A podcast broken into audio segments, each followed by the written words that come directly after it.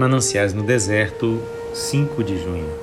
Elias era um homem sujeito às mesmas paixões que nós e orou com fervor para que não chovesse. E por três anos e seis meses não choveu sobre a terra. Tiago 5,17. Devemos continuar orando e esperando no Senhor até ouvirmos o ruído de abundante chuva. Não há razão para não fazermos grandes pedidos, e sem dúvida obteremos grandes bênçãos se tivermos a coragem de esperar nele com paciente perseverança, fazendo no intervalo o que está em nossas mãos fazer. Não podemos criar o vento ou colocá-lo em movimento, mas podemos ajustar as velas do nosso barco de modo a apanhá-lo. Não podemos produzir eletricidade, mas podemos ajustar os nossos fios nas tomadas por onde ela passa. Não sabemos o que vai fazer o Espírito de Deus, mas podemos colocar-nos à disposição do Senhor fazendo o que ele pede de nós, de tal maneira que fiquemos sob a influência e poder do seu poderoso sopro.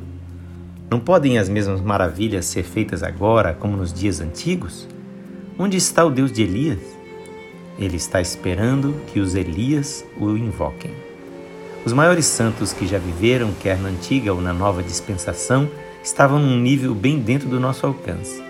As mesmas forças do mundo espiritual que estavam à sua disposição e cujo emprego fez deles tais heróis espirituais estão abertas para nós também.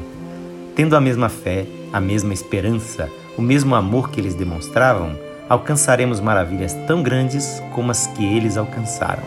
Uma palavra de oração em nossos lábios será tão poderosa para trazer as chuvas graciosas e o fogo do Espírito de Deus como foi a oração nos lábios de Elias para trazer a chuva e o fogo naqueles dias, se apenas orarmos com aquela intensa certeza de fé com que ele orou.